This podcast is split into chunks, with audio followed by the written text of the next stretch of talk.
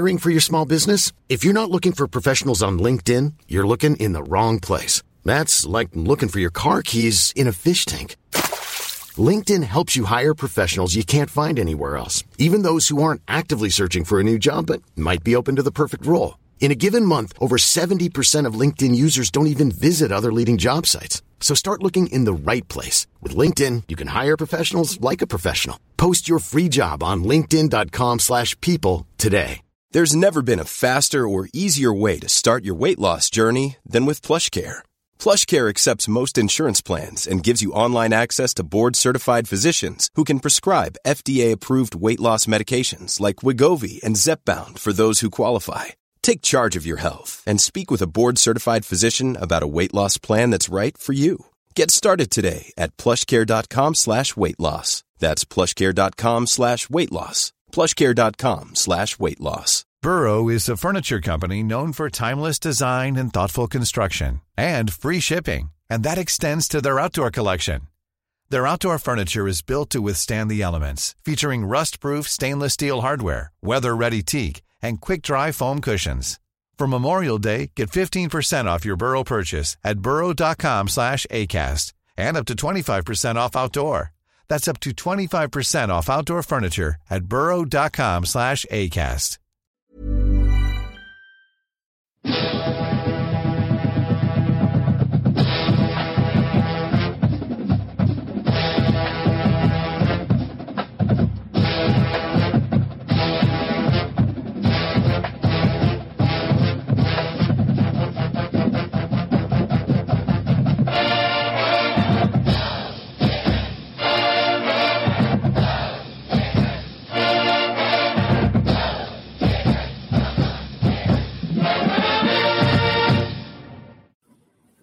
Hey, hey, Gator Nation. Welcome back to the Respect Our Decision podcast. It is January 4th, and this is your boy Hirsch, and with me is Mike. What's going on? And our man Wes couldn't be with us tonight. He's got some personal issues he had to take care of with his family. He'll be back with us next week. But as always, guys, we appreciate you for tuning in, and we hope you had a happy new year. Make sure you go out, check out the podcast wherever you get your podcast from. And as always, guys, make sure you check us out on YouTube. Respect our decision. Please, if you haven't already, subscribe to the channel. Drop the like on the video, hit the subscribe button. I mean, hit the notification button so you get a notification anytime we drop new content. And uh, leave us a comment if you don't mind. We like reading your comments, seeing what y'all are thinking about us out there. We appreciate it. And as always, guys, if you'd like to support us as creators, check out our Patreon, Respect Our Decision. We appreciate y'all out there for being part of the Patreon family, and we use every dollar we make to add back to this show and try to make better for you. And as always, guys, I want to give a big, big shout out to our key sponsor, All Star Roofing in Georgia.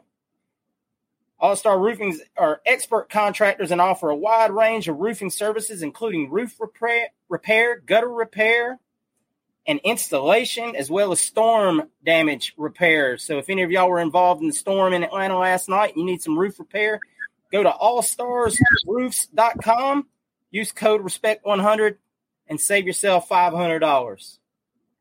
That being said, guys, we're going to jump right into it, man. Had a busy week out there with all the All Star game practices going on and the UA game yes last night.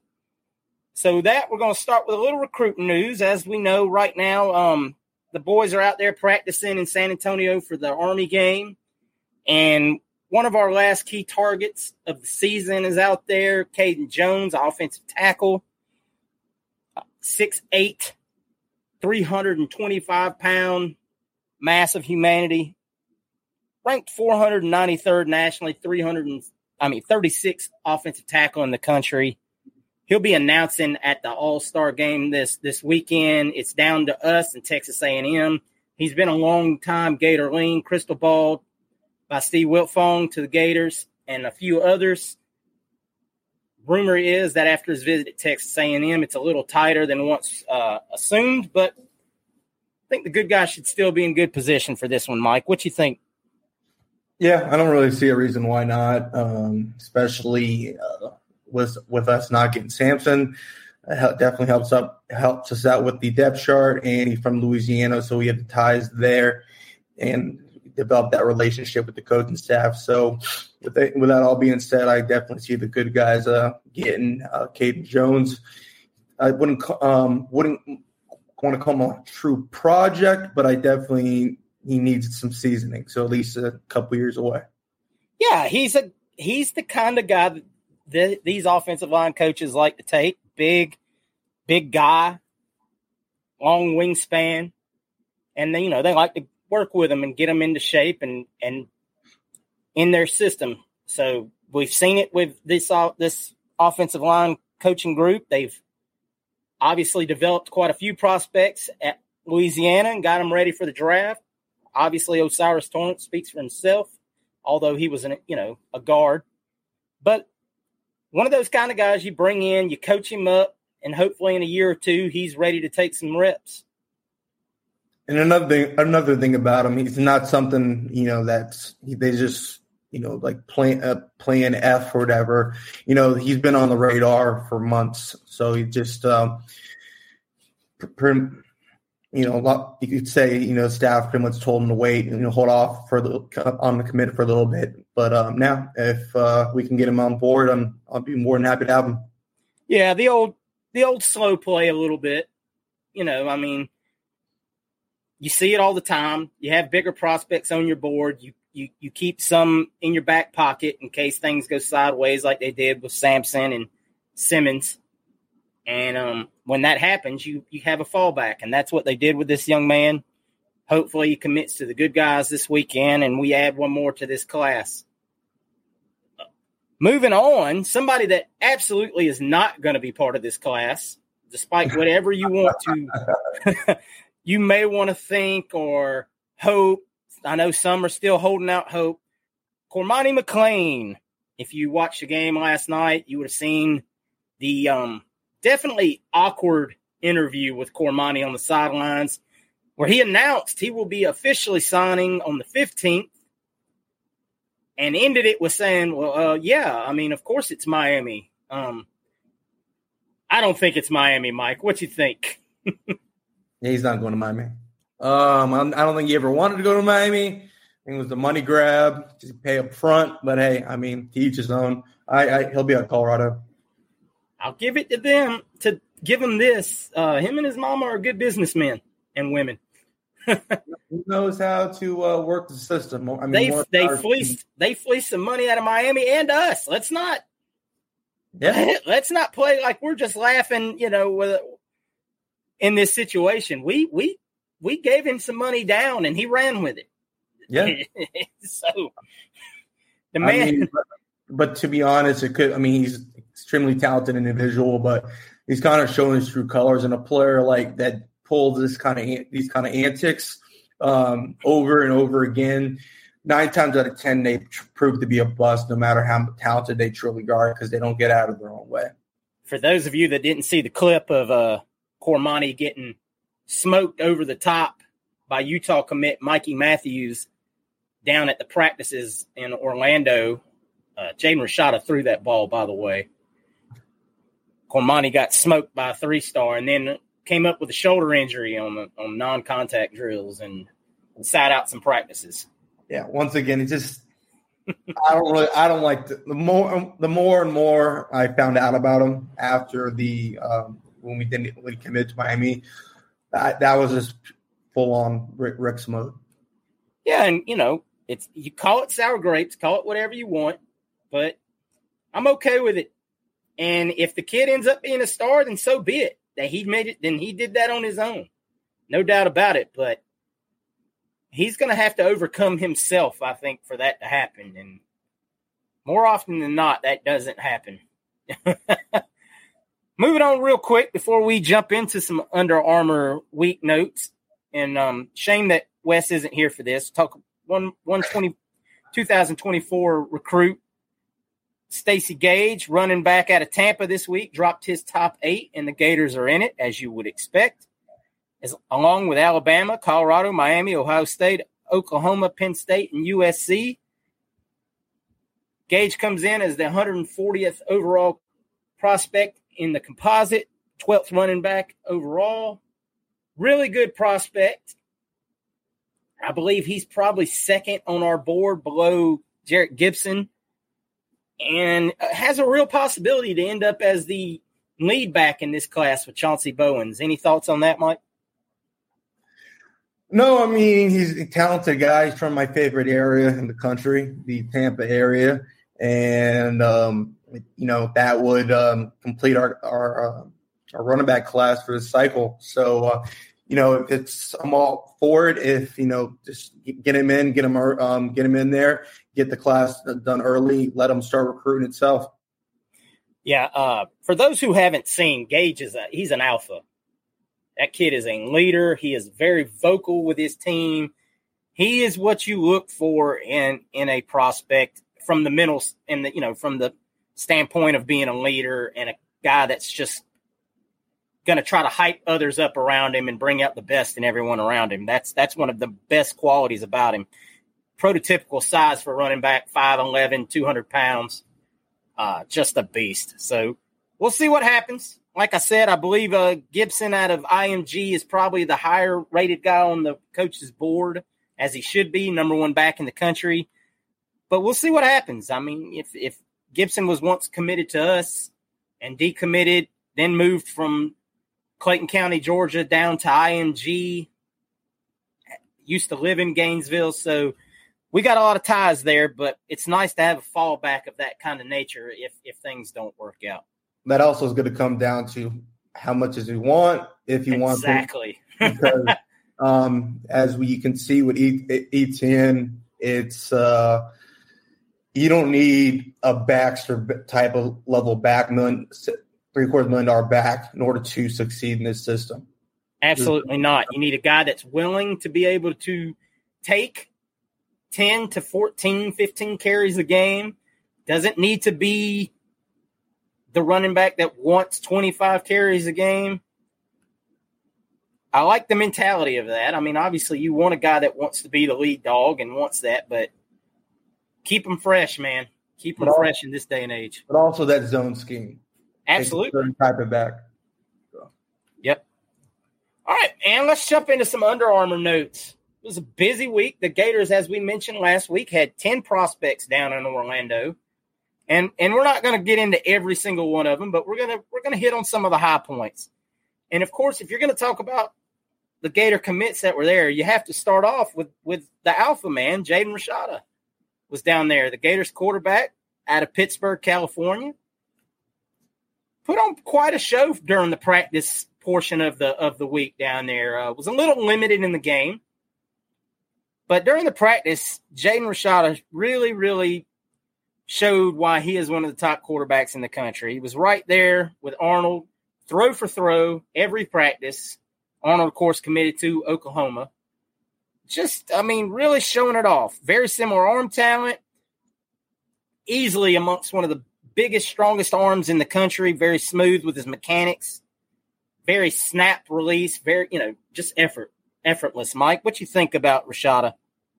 No, I, I, like how he um, he came in and kind of did his thing. Obviously, he, he had to, has still has to work on a couple things like throwing outside the pocket, but you know, it's in um, anticipation. But that's common with especially with new receivers at these type of types of games. But one thing, once again, was the arm talent. He's undeniable, and this the accuracy showed like that deep ball over Cormani. So, um, with that being said, I definitely foresee a jump in the rankings, and I'm excited to see, you know, that um, we definitely have, you know, um, a town come uh, coming uh, to us in Gainesville gets some, uh, and also that he's. I want to say he recently said he's looking to put on like 20, 25 pounds of muscle on that frame. And uh, hey, came in at 185 pounds.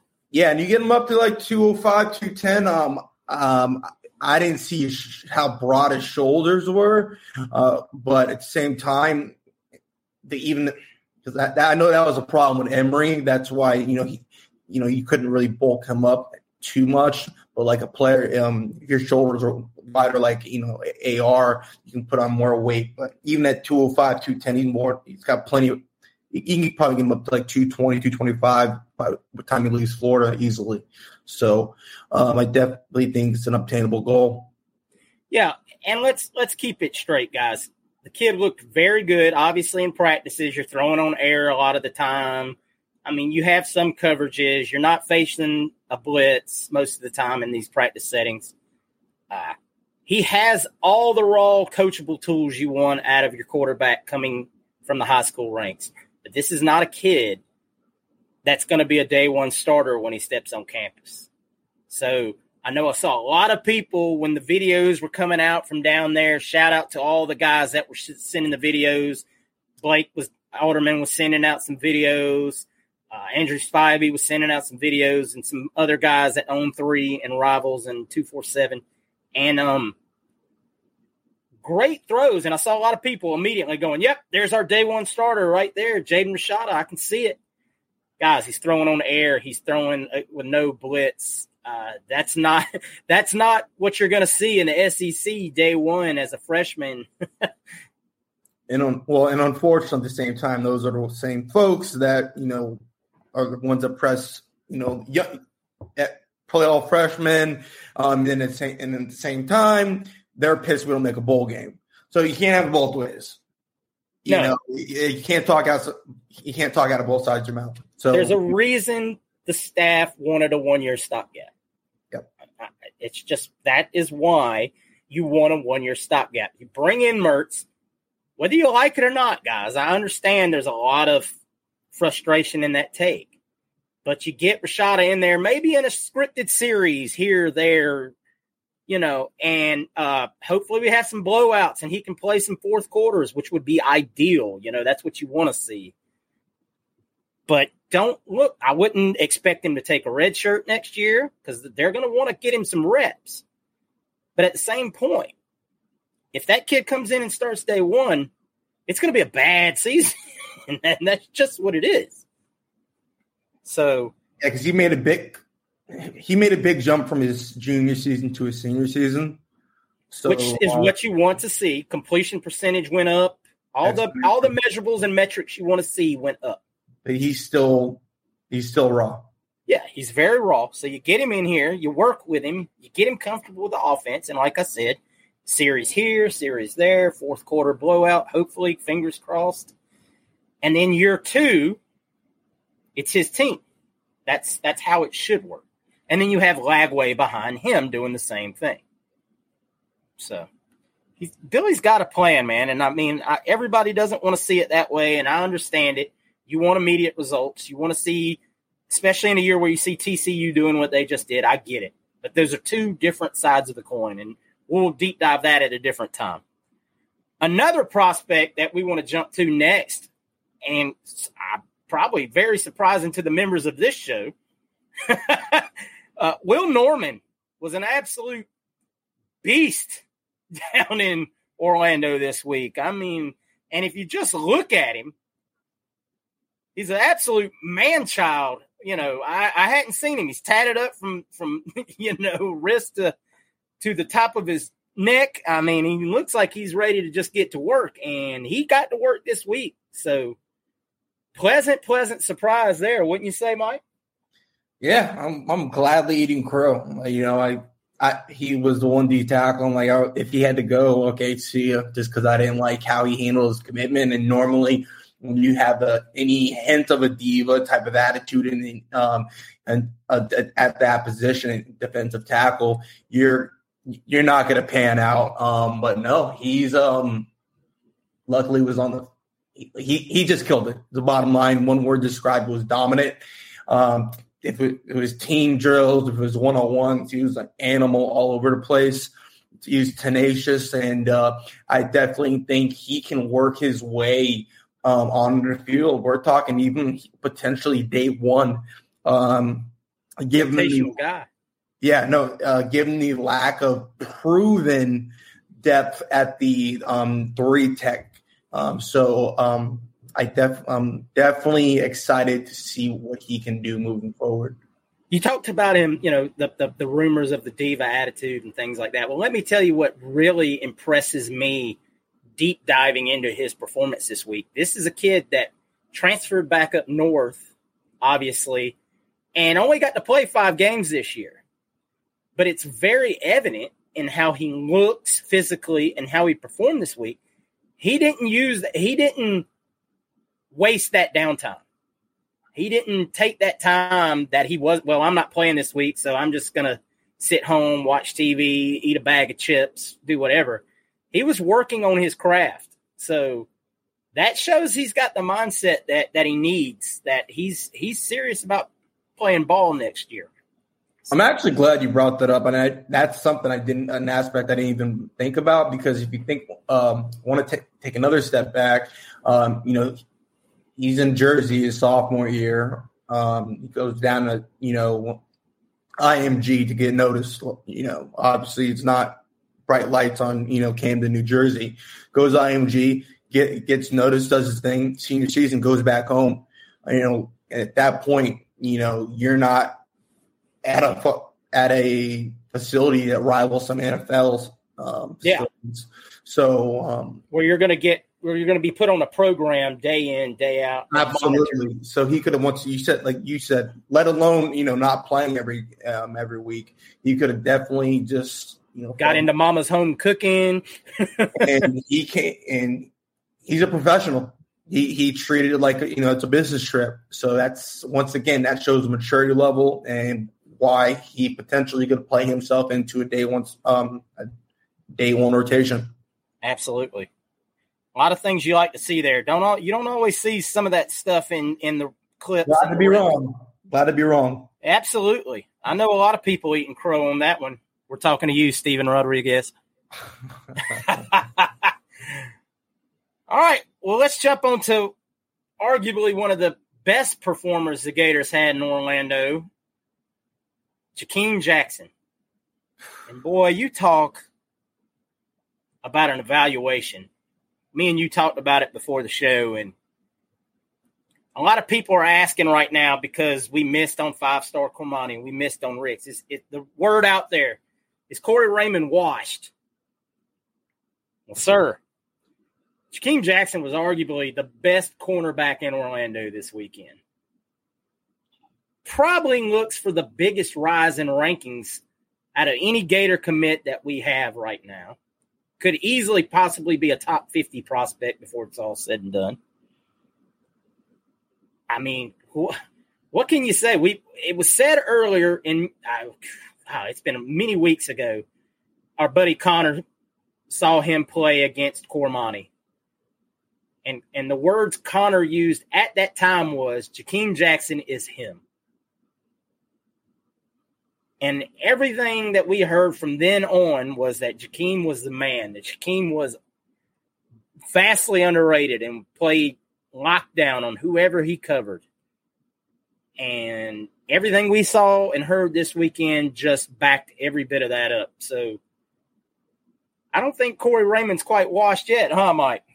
No, he's a chance to jump literally 200 spots. Um, you know, if it's not going to be top 50, it'll be top 75. He started, I think when we got him, he was right around 247. So, um, yeah, I think he's definitely going to jump the DeJean in the rankings. And he, out of that Osceola three, I definitely think he's going to jump uh, Walker. And so, you know, what when some a lot of people thought was just a throw in initially could be the jewel of that um that that that trio. So yeah, if y'all don't of that Osceola trio. So that's that's definitely saying something. And yeah. we kept we kept saying throughout that this was cool. That was this was Raymond's baby. Like this, you know, this was his pet, pet project, and he just kept rising and rising and rising. So we got to give hats off to the staff on that eval, and also um, hanging on to him as well. Yeah, and before we we we move on to the next guy, I mean, we're still while we're sitting here talking about Raymond's evaluations. Sharif Denson and and and Dijon Johnson didn't showed out as well down there. I mean, so they got high praise too. They were they were often in the others that did well comment. If you'd see on two four seven when they do their daily practice wrap wrap ups you know, others that shine the next five or next few out because they usually do like a top 10 of the day or something like that. And, and Denson especially was there quite a few times, uh, prospect out of Jacksonville. So I know it hurts not getting some of those five star guys, and we can obviously say that we need five star prospects in this class. But Corey Raymond can still evaluate with any any DB co- coach in this country. So don't get it twisted. Absolutely. All right. Now, if Jakeem Jackson was 1A or 1B, then the guy right there with him arguably would be Kelby Collins on the week. If you didn't watch the game, Kelby Collins was named the MVP of team speed Defensive. in Orlando. Had multiple sacks in the game. Just an animal. And let's just not look past this. Mike said it many times. Nicholas Saban got stuffed in a locker for this kid. Again. And I've already scouted. I'm already starting scouting. It's going to be a little bit more difficult, you know, with Hugh Freeze in the state, but I'm already scouting that state of Alabama and who I want next. Kelby, Kelby's going to play next year. There's, I almost see no way you can keep that kid off the field. He, he's, he's, he looks physically the part. He'll probably put on a little bit more weight of, you know, more muscle weight when he gets to campus. I mean, he's just that kind of prospect. I know he was ranked somewhere around 36 on the 247 rankings, not the composite, but their rankings. I have a feeling you're going to see Kelby Collins shoot up a lot of rankings in the next few weeks as they come out. Yeah, in worst case, he's a gamer, as you know, is it's as evident there. Um, but no, he definitely just did his thing, and I, I recall correctly, he obliterated the um, the his All Star game in um, Alabama as well. So he, he, um, he was, yeah, absolutely. No, and he's a leader, and he just I, we I described him previously in another show. He just he's a he's a football football player. Like that's Damn how I would proud describe. to be a Gator. Yeah, no, I'm proud to be a Gator. Leader of the class. So um, this is once again we're going over these players, and you know, and as you alluded to Hirsch. You know, you're not you're not having the, the Ricks or you know Samson, which which you know freaking sucks. But and goes back to that silver lining I was talking to, but that class average, and you know, at, at the worst case scenario, you're looking at a freaking beautiful foundation of what can be. And you know, and this look at who we're getting. We're talking about we um, Stacy Gage, you know, lag potentially Lagway already in the fold. So you know, it's it the future is bright. Absolutely. This this staff evaluates fantastically. Uh, so I, it's just becoming more and more evident by what you see as people see these kids that we've taken in person. You know, it, before it's it's very hit or miss because some kids might not camp or some guys might not be able to get to some high school games where these kids play. Maybe it's just out of the way. It's just not easy to get to to watch some of these kids play. But the more people see them in these kind of surroundings, they're like, "Oh my God, this kid is insanely developed. He's looks great. He he's got the tools that you're looking for, but you know, etc., etc., etc." So the staff is on their game with these evaluations. You've seen very few guys that be like, "Well, he's not everything he was he was hyped up to be." I, I can't name one person that's been said that about as far as Gator commits go. One more guy we want to talk about before we we move on, Roderick Kearney. He was on the other team. Uh, I know it's Team Speed, and I can't remember Team Phantom. I believe it is. He was in Team Phantom. Arguably one of the best run blocking interior offensive linemen at the Under Armour uh, setting this week, which is absolutely what you want to hear given Billy Napier's scheme. Mike, is this a kid that might be playing next year? Uh, depending what occurs in the uh, transfer portal, it's definitely a possibility. Um, I hate to rely on interior offensive lineman. I know he needs to work on his his pass pro perfect world, uh, we, pull an interior offensive lineman in. We move Richie Leonard, in my dream world, better yet, we move Richie Leonard to center. Countdown County alum. We go to Rich um, uh, Roger Kearney proves to be worthy. We get make like a hypothetical like the um, Baylor transfer over at guard, and we get another um, transfer over at tackle. And that point, you you know you have a little bit more depth there. So and uh, your interior just you know good to go. But again, that's a perfect world. Um, if he's if he can be a legitimate back, a reliable backup, I'll take it. Yeah, and get some reps. Be yeah, ready. If worst case scenario, be ready to go year two. That's what you want to see, man. You want to yep. see it. Get coached once again by the same same coaches that coached up O'Cyrus. You know, see what he's got, guys. Before we move on, talk about some portal activity. We want to also mention Trey Webb and Kamran James will be playing in the Army All American game this weekend. If y'all want to check that out, please make sure you do that. Support our kids down there. And as we already already mentioned, Caden Jones will be playing in that and making his announcement in that game. Be very interested to see how Trey Webb does in that. You know, obviously he's a kid that has slipped in the rankings for unknown reasons, other than he was injured last year kid put on a phenomenal season, over a thousand yards rushing, over 20 touchdowns, and has continued to fall in the rankings. One of life's biggest mysteries. And uh, Kamran James, who On3 has ranked in the top 40 prospects, but he's probably top 250 on every other site. So hopefully Kamran puts on a big show out there and we and shows why he was wanted by Kirby Smart in the University of Georgia. So, guys, with that being said, we're going to jump into a little portal talk. Portal Mania, man, brought to you by Prize Picks, our sponsor, Prize Picks. Of course, we're partnering with Prize Picks. Prize Picks is your daily fantasy made easy. Pull together two to five players, take the over or the under on their stat line, pile up the money, man. It's as easy as that.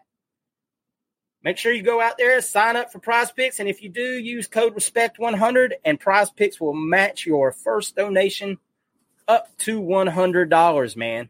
Go make some money last week of the NFL season. All right, Mike. We're going to jump into it, baby. It's been a good week in the portal, and Mike is a happy man. We have a nose tackle. Nose tackle. Cameron Jackson from Memphis. Actually, home state Louisiana. But played at the University of Memphis, has committed to the Florida Gators. And you talk about a nose tackle. 6'6, 340 pounds. Number 18 prospect on the On3 transfer portal rankings. And a redshirt sophomore with two years remaining. Mike, how are you feeling today? I didn't think this day would come. um, we did it. yeah, I mean, um, in the words of uh, in the words of Rocky, Adrian, we did it. Uh, it's uh, chaos was saying that. Uh, who? I, he got a nose. I mean, I don't know. Can you? did he? Did he? I mean, does one nose not make a chaos? man's name is Spencer. You lose John Walker to UCF, but that's neither here nor there. I'm going to stay in a good mood.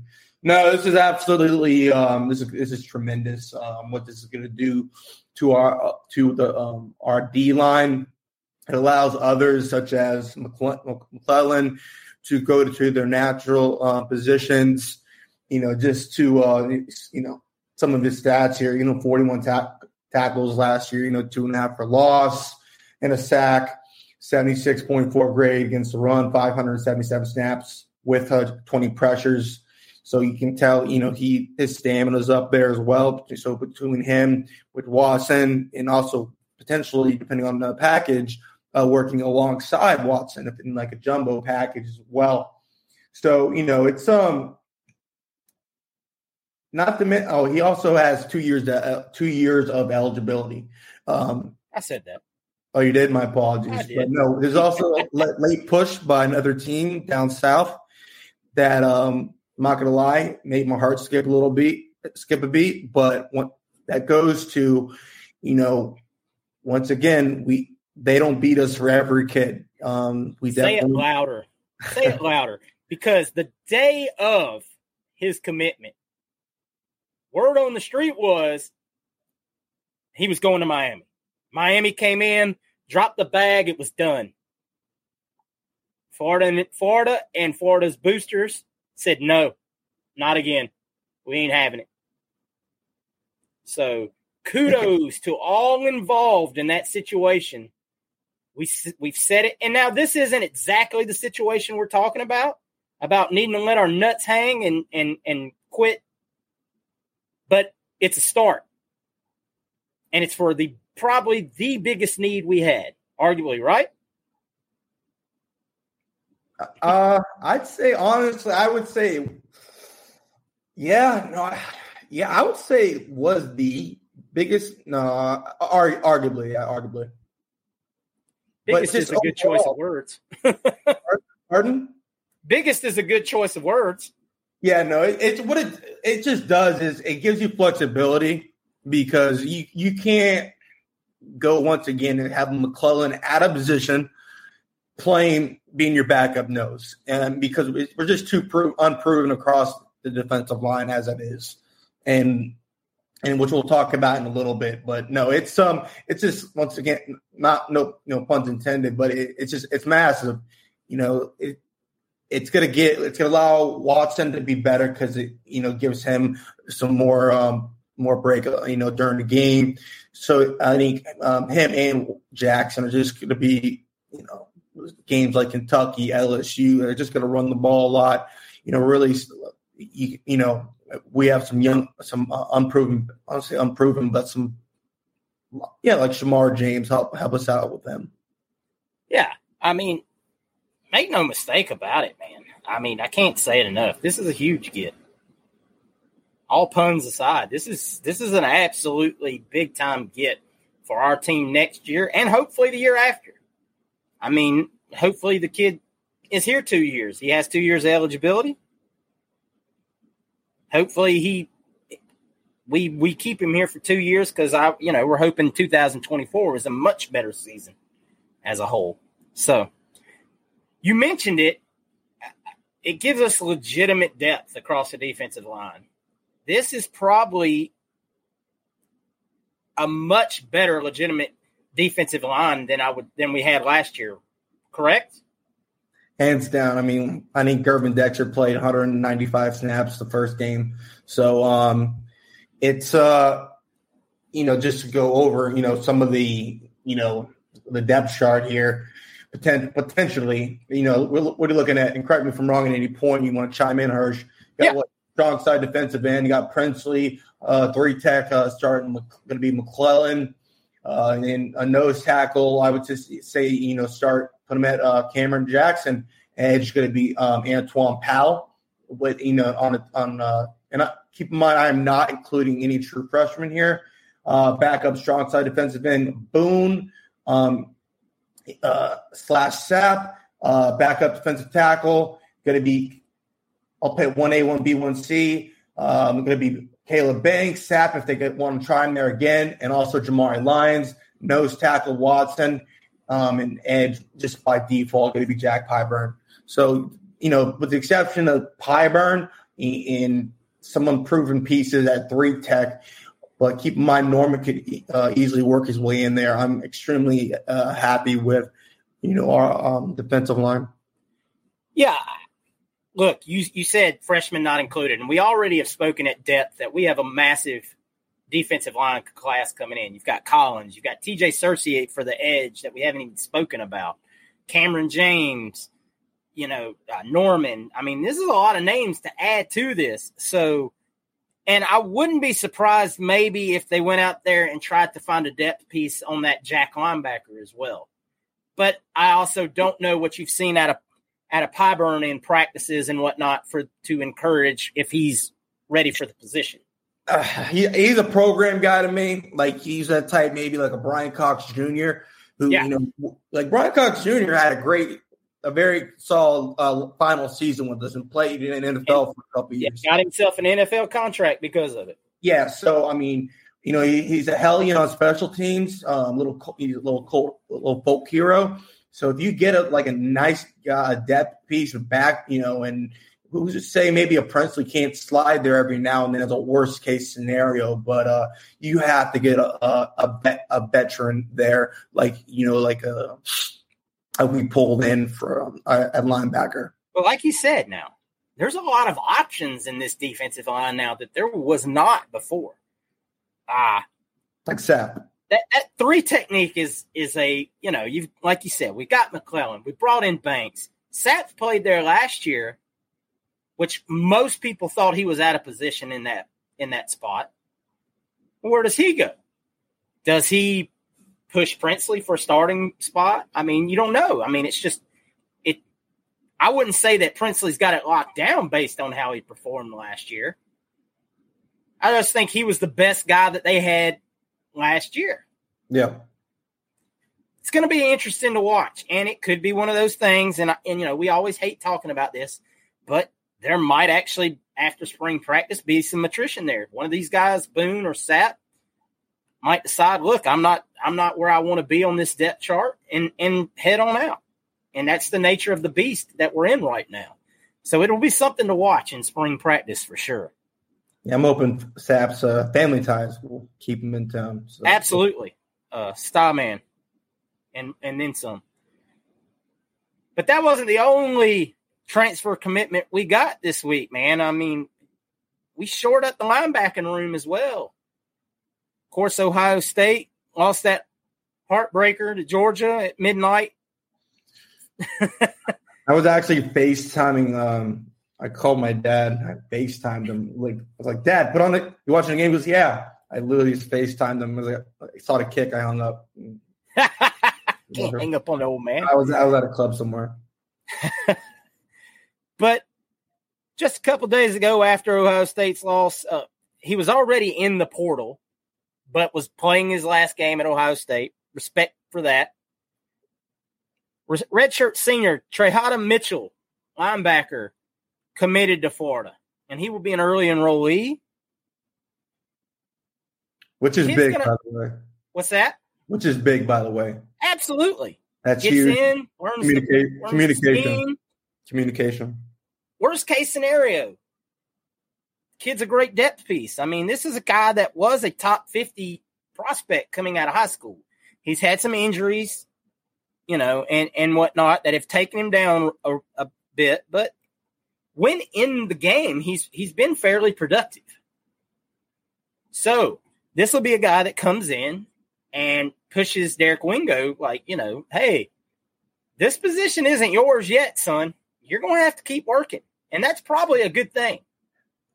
Absolutely. When you have a guy, you know, coming from experience, you know, you have a guy who you know, like, listen, you know, it's, I can't just BS a practice. Like, it's going to make you better. You know, iron, sharp, iron sharpens iron. And it, and it very well, you know, Wingos could have the mindset, well, I served my time. I played behind Ventrell, and now the time is mine. Well, guess what? No, you're going to have to work. And I applaud the staff for doing that because that shows that they're not just comfortable with what's what's here at certain positions. They're going to push these guys. Yeah, I see him. I see Mitchell as a great value. Um, uh, Ventrell. Yeah, that's a good I'm- comparison. Yeah, and I'm, and I'm okay with that. Yeah, I mean, you know, he can be a leader, a guy that's been on not championship teams, obviously, but you know, he's been on playoff teams. He's been on a winning team for damn sure. I think it's a good presence to have in your locker room. Yeah, absolutely. So I see nothing negative about this take whatsoever. I think it's a good take. Uh, Once again, we've used this term already stopgap player. So Keep we'll see, man. Yeah, we had, and yeah, we lost the second most players in the country. I want to say Yes, behind A and M. that's how. So, like, you have, we literally have to get these players. so, um, not every player is going to start, um, and some players are okay with coming in as a depth piece as well. Just you know, once again, played a big time program as you know, instead of going to maybe like a you know to do it like Lingard did. So we need to replace these these players. So you're like, okay, well, he's not even going to play. What's the point? Well, what if Wingo gets hurt? What if he doesn't work out? Like you need somebody. Yeah, for sure. Like I said, there's there's no downside about this tape right now. So um, speaking of players of ours, you know, we're talking about we had we lost second most players. One of the guys we lost and recently, and we talked about him last week on the show, that maybe it was a not a done deal, but now it is a done deal. Uh, offensive tackle Michael Tarquin announced earlier this week he was officially transferring to USC. I mean, that's a that's a that just shows that Michael Tarquin wasn't a bad player whatsoever. He went to a legitimate team, a team that's probably going to be obviously top 10 next year with the returning Heisman Trophy, will probably be top five, I would probably guess, in that conference next year. I, man, I, it, it turns out to be a bigger loss now than even we probably thought. So what what now, Mike? What do we do now at offensive tackle? cry a little inside. Um, I had I thought I had some my tackles for next season, but guess not. Your favorite? yeah, I'm like, oh, Team Barber. my boy's gonna get a brick. Um, but no, so you know, uh, got it's got to pivot, uh, pick up a transfer like we were talking about before. You know, John Campbell's is actually uh, um, scheduled to come in per Blake Alderman of 24 7 is coming in uh, January, this weekend, the fifth on six. Um, at Miami, he went on to play uh, 34 games with 18 starts, 16 at left tackle, one at right tackle, one at left guard. And this past season, Hurricane started 12 games in a bounce back effort after missing the uh, 2021 season with the knee injury. So a little worrisome that he's already um, had an injury, but that, you know, a knee injury and not anywhere in the trenches. It's it's normal. Bound to happen. That's why yeah, you always see them with two knee braces on. Absolutely, even if they never had a knee injury. Absolutely. So, uh, you know, if you know, talk, you know, talking to some some Miami uh, Hurricane uh, friends, he's lacking in the run. Solid, solid in the pass, pass pro, lacking in the run game. Uh, however, the one I'm trying to be optimistic that you know the zone scheme will be more beneficial to him. That so, was kind of um, what I was going to ask you. Yeah, is. I don't. I haven't seen enough tape. Um, so once again, you know, I don't. I especially given we're how much we're going to run the ball next season. I'm pretty sure Billy has faith in him that he can get get that squared away. Yeah, uh, he's a veteran presence out there. Campbell dropped the top four a couple right after this announced this this visit was announced, and we obviously were in the top four. Tennessee was in there, FSU was in there. I cannot off the top of my head remember the fourth team, but they were also a pretty good team. I mean, it was it was four solid teams. So the if he's being legit with what he's saying, he's not just blowing smoke for attention. Uh, I mean, that's a f- solid group of teams after the kid. So that that tells you that he's not, you know, obviously there's an injury concern. I've heard, like I've heard some of the things you heard that he's not that great. Could be a scheme. I mean, not a whole lot is great down there. So. Yeah. No, I, no and and one thing down there, um, they don't develop O linemen really that well. I mean, they may be Zion, but like overall, they they're not the best at developing offensive linemen. So you know, bringing them in, like I said, they, this is something. This is a guy they identified. So you know, and if they, um, if they after the visit, if they truly want them, don't let them leave. That's another thing. Yeah, because and and that was what I was going to say. I mean, are we in a concerned spot now with our offensive tackles? I mean, there's not a bunch of them out there. Uh, like you know. no, I know one. Now that you mentioned that, one kid that we were rumored to be going after was a uh, offensive tackle out of Stanford, but apparently he's gone ahead and said he's not going to be making a visit this way, so he's off the board. So that's just one less kid. So, like you said, if he comes to town, get it done. Both, par- both parties are are liking what they're hearing and seeing and everything. Close the deal. Send out that note. Don't let him go take another visit, especially to the clown school. Um, you know, they're picking people off left and right in the portal because, you know, apparently that's all that they had a big salary cap this year or something. Uh, another prospect that was rumored to be taking a visit this way was Arizona State safety DJ Taylor, was more of a return man. He also played safety out there. He could play safety and nickel. He had lost his starting spot during the season, but he was an elite return man. But as of today, it sounds like it might be uh, Cincinnati or mm, I forgot the other school that he was looking at, but it's probably not going to be Florida as of today. I don't believe we're in a position where we can take just a return man.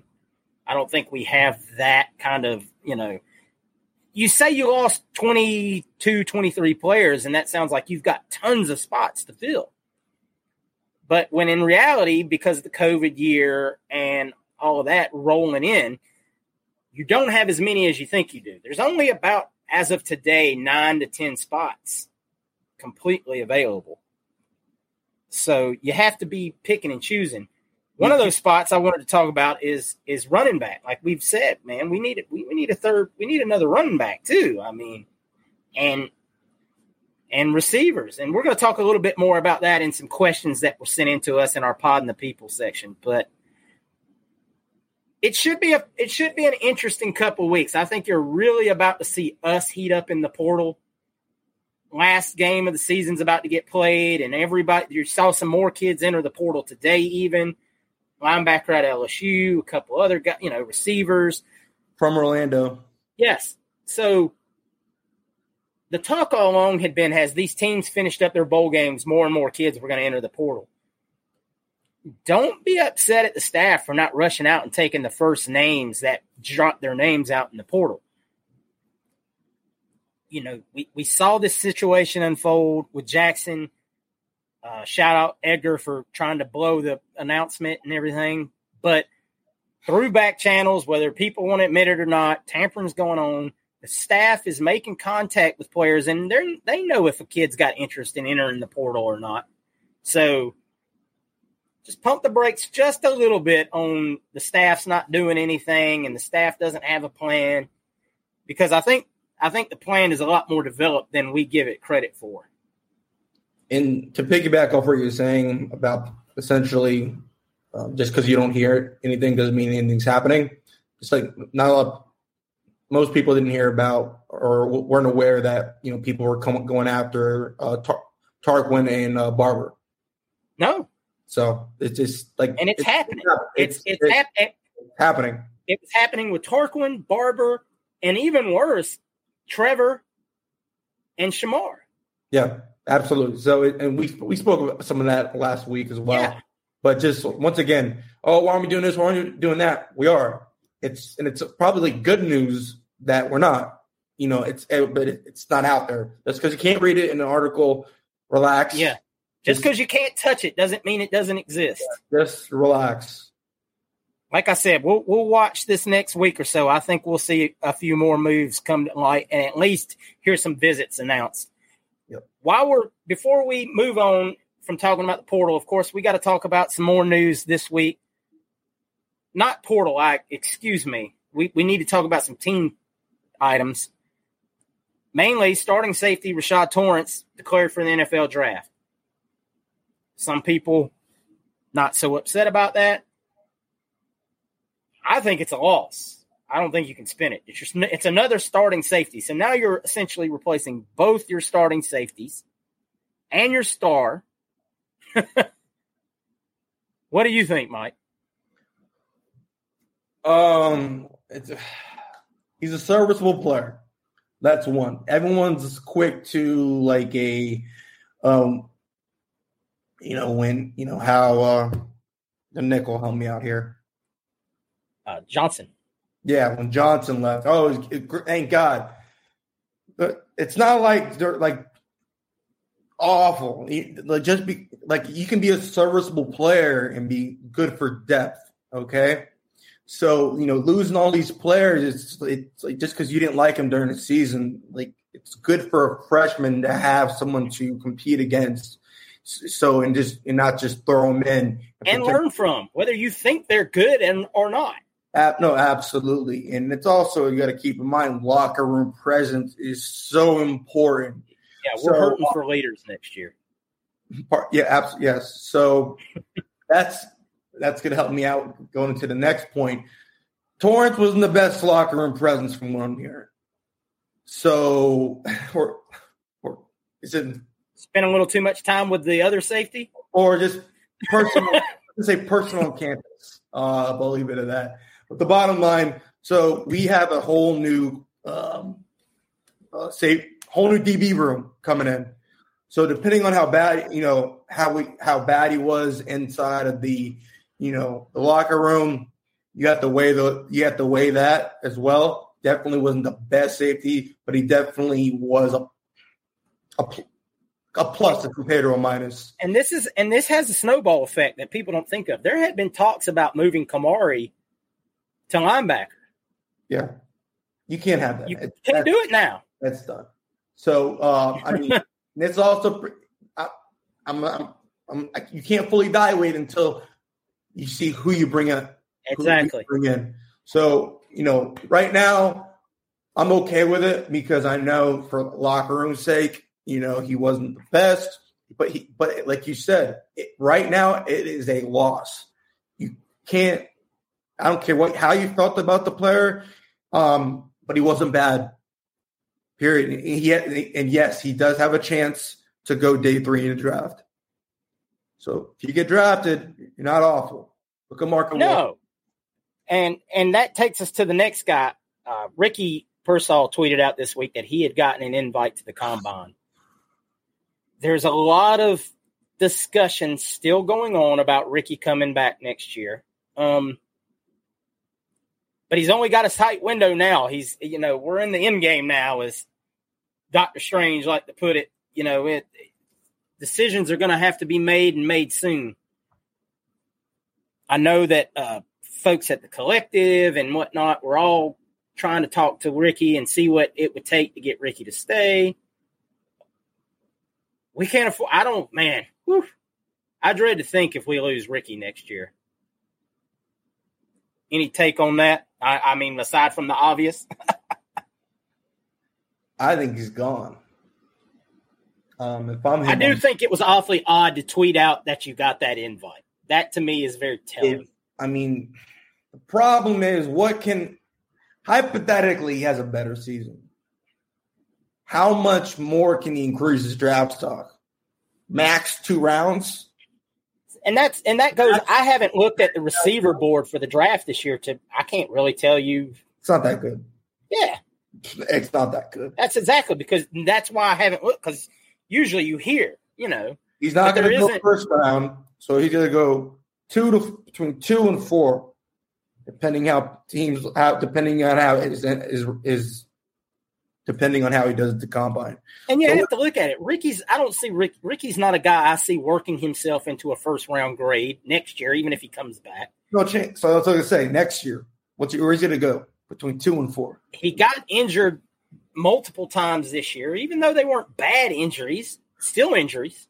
So hopefully we can, you know, uh, we can figure out a way to give, you know, incentivize him to come back one more year because you know we. But that goes back to the Torrence argument. He's a starter. He'll be a leader in that offensive lock, huddle and locker room. You can't keep losing kids. At, at a certain point, you gotta like you gotta.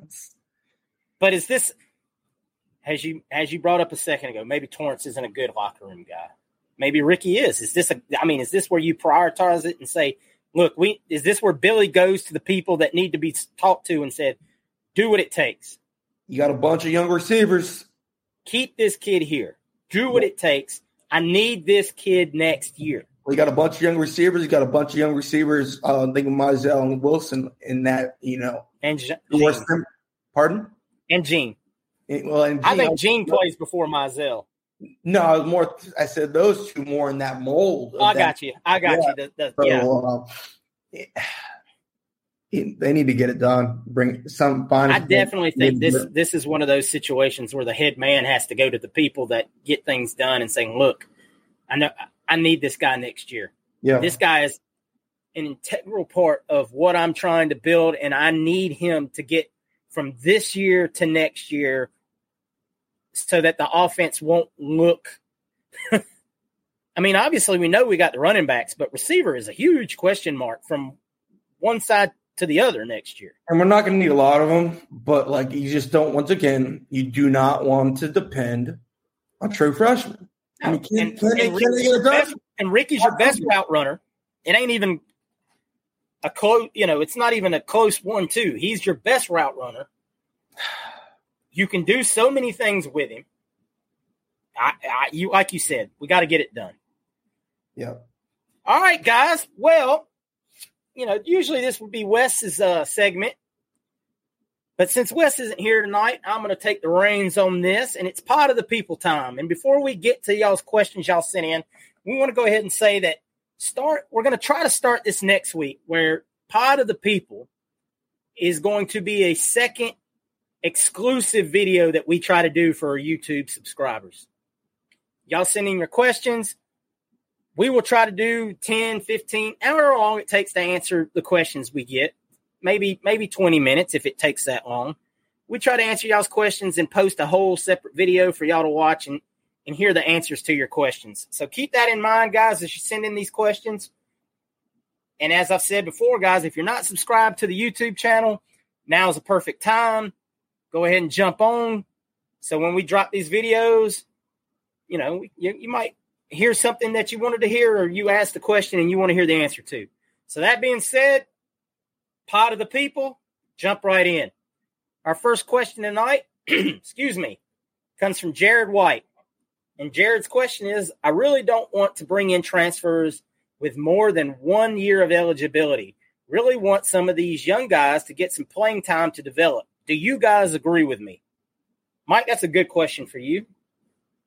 It's a great. Yeah, it's a it's actually a phenomenal question. It, it depends. Um, there's certain. It depends on your. You have to look at the scholarship breakdown. I mean, to, to answer that question. Um, but like, let's use uh, Edge.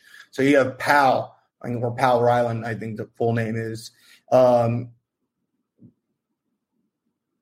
right, like he, I'm gonna say, what is he? A, a junior, to be a junior. Who's that? Richard, Powell? yeah, it could be Richard Jr. Richard, yeah, right. Richard sophomore. But the bottom line is, you just need a, a, a guy there, um, a, a, nice veteran backup. Um, you're not if you a young guy isn't going to want to sit. Okay? No, that's not what they're transferring. yeah, yeah. So a young guy isn't going to want to get, get a sit. A, a, lot of time, if you can bring a veteran in, they know who they are. Um, they just want to be, you know, once again, especially the defensive uh, defensive line position, you know, they can, uh, you know, get, get run. Now, at uh, certain, you, uh, once again, quarterback, we just, that, that's a stopgap, you know, it's, uh, you, if you're not going to get a guy who get, get two years eligibility, the team doesn't want that. Let alone, um, I don't think any any fan would as well, given our current situation. Now there are certain positions or our our roster calls for uh, like the defensive defensive um, like Cameron Jackson. I absolutely want him for two, three years. Okay. Now same with a corner. Um, but just overall, it's just or better yet, safety. But overall, it's just going to depend on your depth chart. It's going to depend on your scholarship breakdown. If you have a huge gap, like you have no corner, hypothetically, yeah, you want a corner who's has three years of eligibility um, offensive lineman. If I could get an offensive tackle, the one from Rhode Island, hypothetically, I would have gladly taken him because we don't have an offensive tackle. So it just comes down to your scholarship breakdown and your depth chart and your need. Yeah. I think Mitchell was the perfect example of what you were saying about a one year guy that's a veteran that knows, you know, he's just trying to get some run, you know, Yeah. versus versus Jackson being an absolute need, a day one plug in and play starter. It just Yeah. it, it always depends on the need and the position, but I, I do like getting the stop gaps in this particular build that Billy has. Has his young guy, his he recruits his young guys. They come in, sit, you know, get a year where they get maybe some situational playing time, but learn the system. And and also at the same time, let's just use uh, FSU. FSU's model, they can't. They know they cannot recruit high school. Yeah. Period. They know they know this. Okay, fine. So they're they're their mo. I'm going to go the transfer portal route. Whatever it's it, it's what they want to do. I think it's stupid. So with that being said, It's not a sustainable model. no, it, it's it's ignorant, but not not it's what it's whatever. They they got their little t- ten wins. All right. So with that being said, it, what I don't think it looks like Billy once again doesn't want to build um, that way. So you're going to need stopgap guys in order to so he can get his high school guys ready to go. So you don't force them in. No one. Uh, let's just say Norman's ready to go. Um, let's just say Kelby Collins can slowly work into the system. Kamran James is not going to be ready this year. Seriously, maybe. But a lot of these guys aren't going to be ready this year. No matter how you can't just press the young button because a lot of these guys aren't going to be ma- mature enough. Wingo wasn't mature enough his first season. You'll And- ruin these kids if you force them. And, and you know, we talked No. about that earlier in the season with Kamari and some of the other guys. Yeah, you want to make them earn it, or at the same time, if you don't make them earn it, you're going to uh, create a sense of entitlement across the program. which we just had. Exactly. so if you can't be like, if you can't bench them because you don't literally don't have a body, they're gonna do whatever they want. Yep. Like, oh, what, okay, what do you do? Not play me? Oh, wait, you have to. And yes, that does. I've seen it happen. I've been a part of it. So Great, correct, great question, Jared. Thank you for sending that. it really was. Next question comes from Christian Bowles. And Christian, I'm going to cut your question kind of off a little bit with just the first part because I feel like we answered the second part of your question at the end of the show with how Billy handled the portal so far. Christian asked, How do you guys feel about how Napier handled the transfer QB? I know Mertz may not have been the top choice, but it seems like Napier gathered info on Pratt, McCall, Hartman, and acted quickly knowing he wasn't going to get any of those three. I think he was the top choice. Do you? I mean, we we or do you think maybe? We brought we brought one guy in. Well, do you think maybe that you found out Pratt said, "I'm not trying." I they finally got a firm answer from Pratt. I'm not transferring. Okay, Okay, and then well, I get what you're saying. He's the top. Who else was available? We went over No, this. well, McCall, and then they found out McCall's trans his transcripts were written in crayon. He's not going to be ready till fall. Uh, fall. you You're talking about Leary. I think you're talking about Leary. No McCall's not going to be ready till fall. Larry, Larry's got a peck peck peck injury. McCall can't get into school. That's why he went back to. to, to I didn't know. He, I need McCall would graduate. Be, be graduate and be as well. Sorry, would it be McCall available. went back to Coastal because he couldn't get into any other school. Correct. I think he'd be available as a grad transfer in the fall is what I meant. and, and Hartman wasn't going to get cleared by UF. And and thing something people need to understand. And I know a lot of people are like, "Well, how can he get cleared somewhere else?" And UF won't clear him. People got to keep in mind. And shout out to CJ McCann. He brought up this up to me in a conversation we were having a couple weeks ago. UF is huge and has a hospital and has a huge medical presence and whatnot. And it's not going to look good if you bring in a prospect and he has a medical issue on the field. It's just not a good look. Same reason Keontae couldn't get cleared after what happened, but he went to Kansas State and got cleared. UF is not going to take medical chances on some kids that other schools will based on what goes on on their campus. It's just, I mean, it does it suck sometimes as a fan? Yeah. But then you watch something like what happened, you know, and prayers up that happened Monday night, and, and UF is not going to take a chance on something like that. It's just the way it is, and we have to accept it because it's going to continue to be that way. I think Billy did. I think Billy I mean, we know Mertz came in and visited pretty much right off the rip. He's the first. Once again, he targeted a player. He got him. That's what I meant. Like maybe. Yeah, I, I got what you're saying. I, I think we we had just a little bit of a difference of what we were thinking right there. But yeah, I mean, they they obviously knew they had interest in him from day one because he came. And and I'll say this. I mean, you know, people keep hating on the Mertz take, but the staff is enamored with how quick he was able to to to pick up stuff about the offense, the mind he had about things when he came.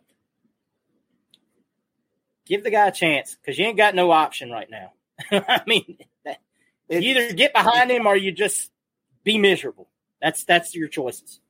Yeah, the the quarterback pool was a lot better. Transfer quarterback was a lot better last season, but um, it's not it's not so great this cycle. Well, it I think people got a lot more hyped up about who it could be coming out of the gate when you know Maye was a potential guy out there. Uh, obviously, a lot of people hyped Pratt, and we saw him versus UCF in their championship game, and then you see him.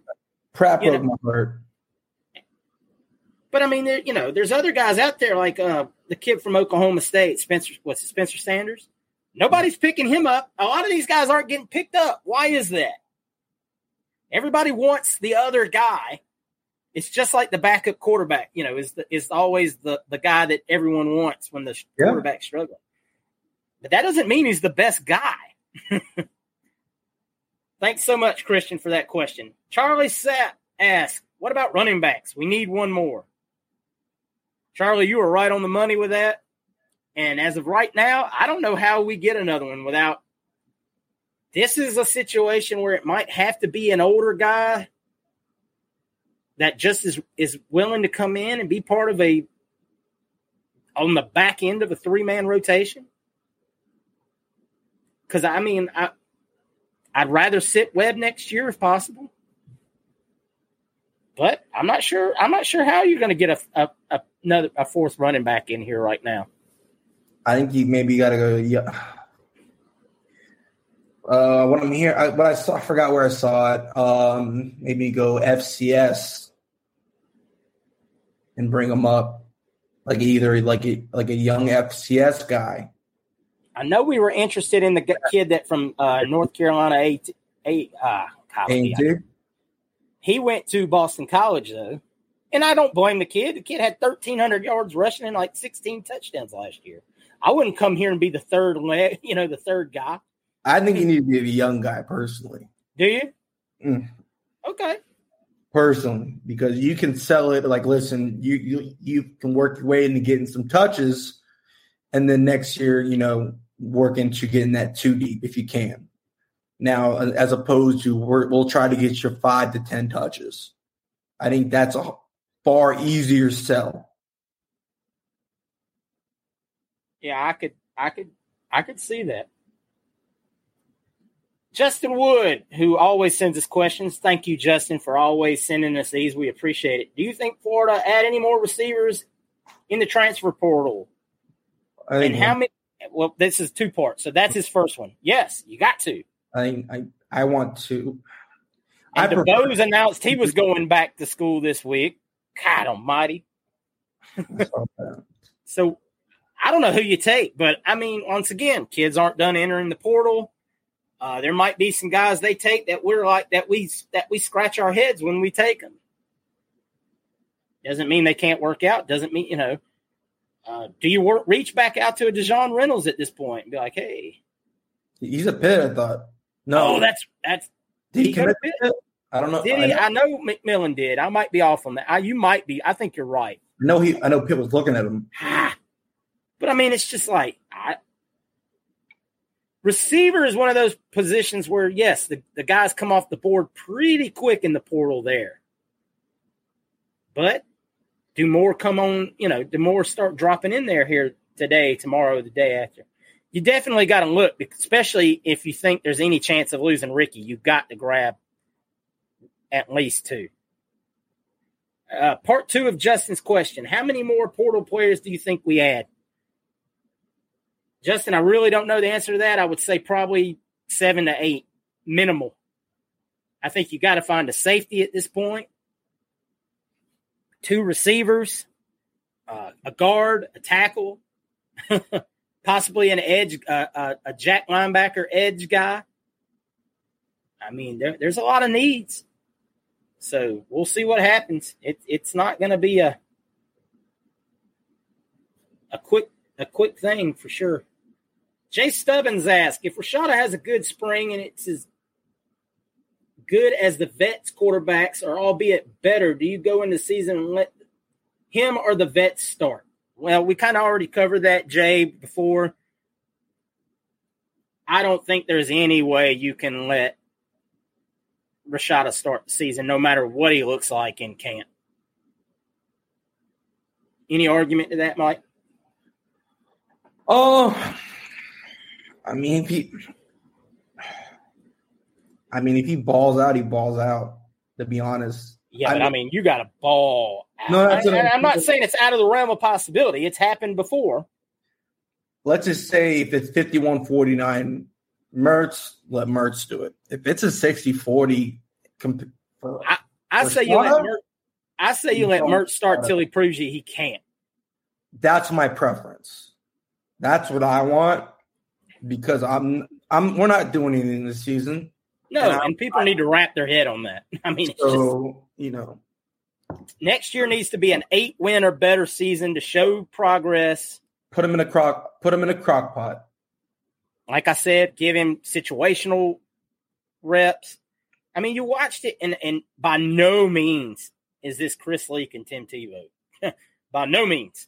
Tim Tebow had a, a package. Exactly. And I feel like you might see that for Rashada as well, depending on the game situation. Obviously, third quarter, you're playing Tennessee, it's 21, 28 21. You're not probably rolling him out there. Yeah. But you know, you know how that works. Part two of Jay Stubbins' questions. Do you think we make a run at the F, ex FSU running back Ward? Uh, Jay, I'll be real quick with that. Ward left FSU because he wanted more carries. Um, he's, and he and he ain't getting that here. Once again, you, you're, you're the pitcher guy, in my opinion. That uh, Nay'Quan, that Nay'Quan role, uh, that he wound up being about five, actually not even five to ten, four four to seven carries, touches, be, because those other guys are getting gonna get fifteen. That's gonna be a hell. That is gonna be one of Billy's hardest recruiting sales right there. Hey, I need a running back that comes in and you get five carries a game. unless he's young, unless he's young. I, I, get that. I get that. And you say, hey, look, Montrell leaves next year. You're number two. You got a guy, I would say, three years of eligibility. You can sell it especially um, yeah, three years of eligibility. Uh, if, if, he has red shirted, okay, you're going to get wind up with two. He has a red shirt, you can put him in four, you know, maybe play him four games hypothetically. There's a lot of things you can do. Why the coaches get paid big money because you got to figure it out how to sell these kids. Like we talked about Stacy Gage earlier. You got to sell Stacy Ga- Stacy Gage on. Hey, you come in and we pulled in this young guy, and then you're behind him and Webb and what you know. Obviously, Trevor will have at least one more year when that class gets here. it's it's not an easy sell. Yeah. But that's what you get paid the money for. So Ryan Parker sends in the question Which current addition to the team, transfer or recruit, do you expect to have the biggest impact on the team? Or do you think there's a potential transfer that could have the most impact? Read that again. Which current addition to the team, either transfer or recruit, do you expect to have the biggest impact on the team? Or do you think there is a potential transfer still out there that could have a bigger impact? I'd say, uh, I mean, I think you got to go with Mertz, my opinion. I, I, I think that's that's probably low hanging fruit. I yeah. still call me crazy. I know I don't want to depend on freshmen. I still think Eugene Wilson has as a big year next as a freshman. As big as I'm not saying he's going to have an Evan Stewart kind of year. Don't don't put me in that. But I do think he's going to play significant snaps in and and get uh, some yardage next year. I just really think he will, especially with our receiving corps being what it is right now. it may be essential for him too. Now, I'm also not discounting Cameron Jackson as being a tremendous impact next year as well. I, that kid, and he'll probably play more snaps than Watson. A, because I think he's going to start. I mean, you already covered that. This kid didn't come here to not start. so, all right. One more question from our man Donut Burger on Twitter. Do you believe anyone earned a fifth star after the UA game? Also, what were your thoughts on Rashada? We already kind of covered that. So, props to that. You know, Rashada had a great week, showed what we probably figured he would, looked great in the practice settings. Um, didn't quite get a great package called for him during the game. So I wasn't real pleased with that. That game was pretty boring from an all star standpoint. But do we believe anyone earned a fifth star after the UA game? I could see possibly Kelby Collins sneaking in there. Um, I don't think Jackson will get that high uh, with Ricks, especially. I know Malik Muhammad, that's committed to Texas, also had a big, big week out there. And you've got Ricks and Cormani's still probably going to stay ahead of him no matter what happens. So I would think if anybody got a fifth star out of this last weekend or last week, it would be Kelby. I agree with you if, to the fact that if I had to pick one, it would be Kelby. Problem is, Kelby's at uh, 60 60 on the composite. I don't see him jumping essentially 30 spots. Um, I could see him going top 50. It's it's weird, you know. And then it, this goes back to an age old conversation. Like you see these kids take these meteoric jumps sometimes because of how they perform just in this setting. And it's uh, one that rem- that I distinctly remembered was Cam Newton. Cam Newton, when Urban first started recruiting him, was was a four star out of uh, College Park and wasn't highly recruited at that point in time. And then he did, you know, he played a season, and then he went to the to the you know practices, and this kid shot all the way up to like 24th, I want to say, was his final ranking or something like that. It was crazy. But now you have more services and it kind of dilutes the the rankings because everybody wants to be different. you look at Rashada uh, on rivals and he's like 158th or some nonsense, and they've got quarterback committed to Cincinnati above him, and you know, there's just too many ranking services now for these kids, some of these kids to make it if they weren't initially in that top 25 prospects to jump that high. But thanks for sending in the questions, guys. We appreciate it. Like I said, next week we're going to post that up a little earlier so we can get more questions. And then we're going to try to do that as its own individual little show to release on YouTube. So if you're not already subscribed to the YouTube channel, go on out there and grab it now. And we appreciate you guys for tuning in. Mike, you got anything before we get out of here? Sign our Scott. And sadly enough, as of 8:36 on January 4th, Bateman still has us. Sheesh.